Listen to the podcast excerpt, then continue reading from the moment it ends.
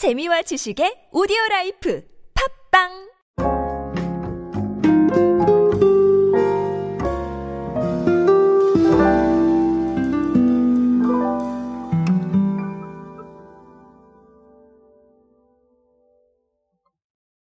최근에 들어서 더 재미있는 사례들이 많아지는 건 아무래도 가치에 대한 집중 그리고 각자에 대한 생각을 존중하기 때문이 아닌가라고 생각을 합니다.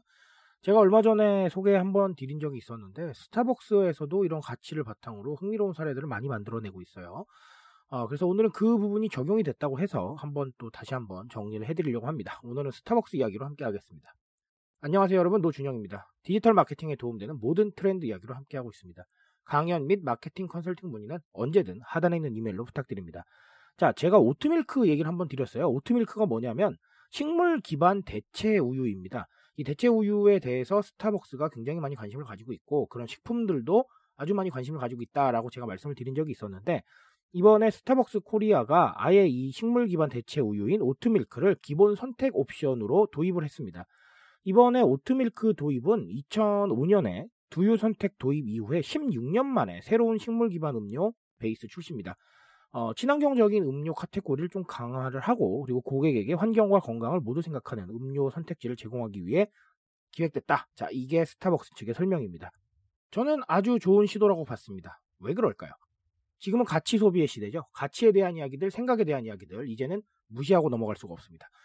물론 이 무시한다는 표현이 너무 세긴 한데요. 자, 그럼에도 불구하고 제가 무시하다라는 단어를 썼던 건 사실 이런 부분에 대해서 많이들 생각을 안 했기 때문에 제가 한번 써봤습니다.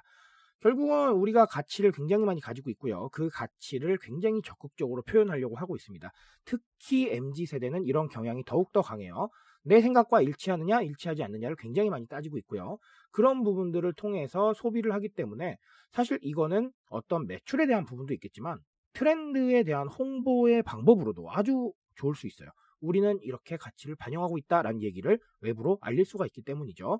사실 뭐 이렇게 생각하실 수도 있을 것 같아요. 아니, 비건은 가치 아니지 않아요? 라고 생각하실 수 있는 분들도 가끔 계시는데 자, 그렇지 않습니다. 왜냐하면 비건이 그 식물에 대한 부분들, 당연히 채식에 대한 부분들이 들어가 있지만 어, 결국은 이런 채식을 선택하시는 이유 중에 개인적인 가치나 신념을 어, 생각하시는 분들이 매우 많습니다. 그래서 가치 소비의 일환으로 생각하시면 저는 좋을 것 같아요. 조금 더 넓게 생각하실 필요가 있어요.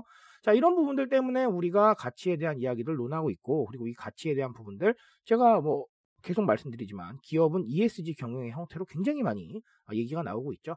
그런 것뿐만 아니라 이렇게 개인적인 신념이나 가치를 반영하는 것도 물론 중요하고요. 그리고 한정판도 기회가 된다면 한 번쯤은 시도해볼 만한 이야기가 아닌가라고 생각을 합니다. 어쨌든 간 가치에 대한 이야기 반드시 발굴하셔야 된다라는 얘기를 하고 싶고요. 자, 또 다른 하나는 결국은 개인적인 취향의 발견입니다. 사실 이 취향과 생각이라는 거 제가 뭐 가치와도 일치하는 얘기일 수도 있긴 한데 우리가 그간 이런 걸 발견하는 데 있어서 사실 많이 좀 약했어요. 그러다 보니까 말하자면 어, 이게 잘 팔린대요 라고 얘기를 하면 그런 쪽으로 옮겨가게 되는 것이죠. 그래서 다수가 선택할 수 있는 선택지만 공급을 했다라는 거예요. 하지만 이제 비건에 대한 부분들 뭐 식물 기반이라던가 이런 부분들 우리 편의점만 가도 쉽게 찾을 수가 있습니다. 과거와는 완전히 달라졌어요. 이런 취향이나 신념에서 가능성을 발견하고 움직이는 기업들이 굉장히 많아지고 있습니다. 결국은 선택지를 발견해줄 때 소비자도 응대를 할 수 있는 거고요. 그리고 소비자도 충분히 반응을 할 수 있는 기회가 생기는 겁니다. 그러니 이런 부분에 우리가 조금 더 집중을 해야 되겠죠. 그래서 제가 이런 얘기하죠. 선택지를 늘려줘라 라는 얘기를 하는데 이 선택지는 사실은 우리가 상품 출시만으로는 생각을 할 수가 없잖아요. 왜냐하면 상품을 언제나 출시할 수 있는 건 아니니까 홍보 방법이라던가 아니면 홍보 문법이라던가 이런 상황들도 조금은 다양하게 준비를 하셔서 우리의 이야기를 알릴 수 있는 방안을 좀 다변화한다던가 아니면 각자 원하는 게 다를 수도 있으니 원하는 게 다른 사람들에게 각각 다른 방식으로 본인들이 편한 방식을 선택할 수 있게 하는 방법도 있겠죠. 자, 이렇게 다양한 부분들을 생각을 해보셨으면 좋겠습니다. 스타벅스는 이미 가치에 공감하고 가치에 대한 부분을 반영했습니다. 우리는 어떻게 반영해야 될까요? 그 고민에 대한 답을 반드시 내려보시기 바라겠습니다. 제가 말씀드릴 수 있는 거 여기까지만 하도록 하겠습니다. 트렌드에 대한 이야기는 제가 책임지고 있습니다. 그 책임감에서 열심히 뛰고 있으니까요. 궁금해 주신다면 언제나 뜨거운 지식으로 보답드리겠습니다. 오늘도 인싸 되세요, 여러분. 감사합니다.